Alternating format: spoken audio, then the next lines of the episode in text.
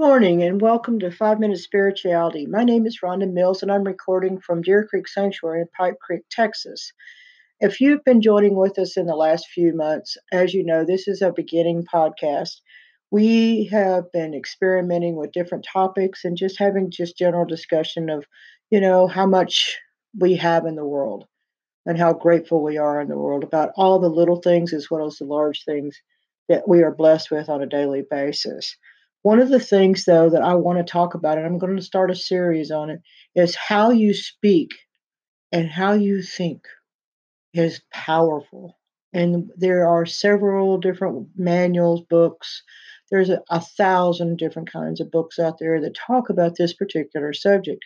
But most of them are talking about manifesting in your life. And the th- truth of the matter is, is that you're manifesting 24 hours a day, seven days a week, 365 days a year. And what you don't realize, or maybe you do realize, is that it has to do with the way you think and the way you speak and how you put those energies together that manifests your world. Some people think that life just happens to them. And, uh, and to a certain degree, I understand how that concept works. There's just some things in life, our genetics, you know, we have illnesses occur, we have things that happen that we don't understand. But I'm not talking about those particular things. I'm talking about a daily basis of how you walk in the world and how you think. Are you grateful for everything that you have, or are you feeling the drudgery and thinking in terms of lack? And those are the very powerful, powerful energies that most people on some level have dealt with. Uh, you know, it's called a poverty consciousness. I had a teacher that used to call it poverty consciousness. And whether you're aware of it or not, you could have a million dollars in the bank account and still, believe it or not, have poverty consciousness if you're not feeling like you have enough. And then there's other people that have very, very little and they feel so abundant and they do not have poverty consciousness. They're blessed with everything they have and they see the differences in the world of how they walk in through the world and what do they have. And then there's others that are minimalist. There's those that are, are, are people that are that have to have a lot of material things. All of those things are important to understand who we are as an individual and then how those things manifest in our lives. One of the things that I started studying many, many, many years ago was the power of manifestation. And, you know, we all go through different levels of understanding how it works. Uh, one of the basic things that everybody's teaching now, and I've even discussed it in the past, are using some uh, some sort of recording or some sort of hip, uh, self hypnosis techniques to help you start thinking in terms of abundance and prosperity rather than lack and poverty and I've suggested several different programs that you could use. You know, HemiSync has been around for a very, very long time. And then there's also these also uh, there's Jake Ducey that also has some powerful, um, powerful suggestive uh, recordings that would help with the subconscious. And so once you get the subconscious on board, then everything kind of begins to develop on a conscious level, and manifestation becomes very, very different. Uh, but what I'd really like to talk about is how to switch on your language and turn it on in your life and have a light bulb, almost like a light bulb lightning effect called switch wording. Sometimes people call it switch language. And then there's just some people that just say, man, the power of the word. The word is so powerful. And there are so many things. I mean, that uh, Yvonne Oswald has written a book called Every Word Has Power. And then there's also a book called Words That Heal by Douglas Bloch. And then, you know, there's also the one that I teach from myself, which is called Conscious Language, the Logos of Now by Robert Stevens. And all of these people have basically the same understanding that the power of words is an inlaid code. And we have to begin to understand how our words, and uh, we can benefit from them if we make ourselves consciously aware uh, to use the proper words and to coach ourselves and others in our world and to start giving them the right consciousness on how they're manifesting.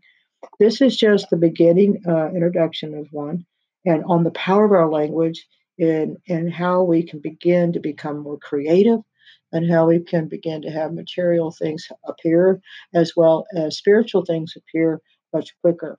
And one of the things that I would like to stress to you is that loving yourself and others more fully is really, really the heart of the matter.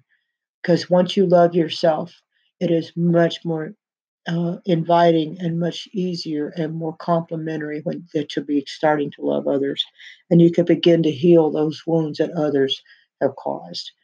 As we walk through the world, um, we climb a ladder, so to speak, and we climb a mountain. And the more we try to climb the ladder, the more we're realizing that we're trying to find freedom.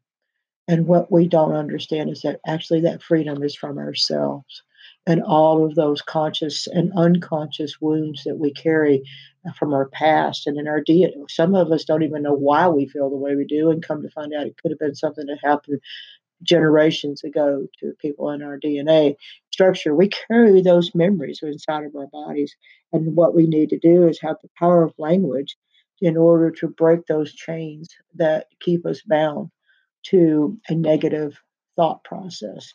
So I'm going to begin this process this month in June, and I'm going to begin a series of calling the power of language. And the first thing that I would like to do is ask you to please be, be very patient with me as we go through this. As many of you know, I am just recovering from a tremendous bout of, of bronchial pneumonia and it has been lingering on and lingering on and lingering on. And I appreciate your patience and I appreciate you hanging in there with me until I could get back online. Um, my goal is to try to begin to do these series uh, podcasts every two weeks on a Friday. And I will attempt to be on time, uh, like I had been in the beginning uh, the when I came down with this pneumonia, it became extremely challenging for me to even breathe, much less be online. So I really do appreciate everybody being so very patient. So I just wanted to do this introduction. So if you wanted to have any books or if you had any comments that you wanted to add, that you could. So again, we're going to be getting a process of of how do we have our agreements with ourselves and with others in order to be successful in the world. And so when we begin the series, I really would love to have comments, questions, messages, anything that you feel like you want to share through this process. I would really, really appreciate it. Anyway, I, I just wanted to say hi to everyone and welcome back to everybody if you're still listening.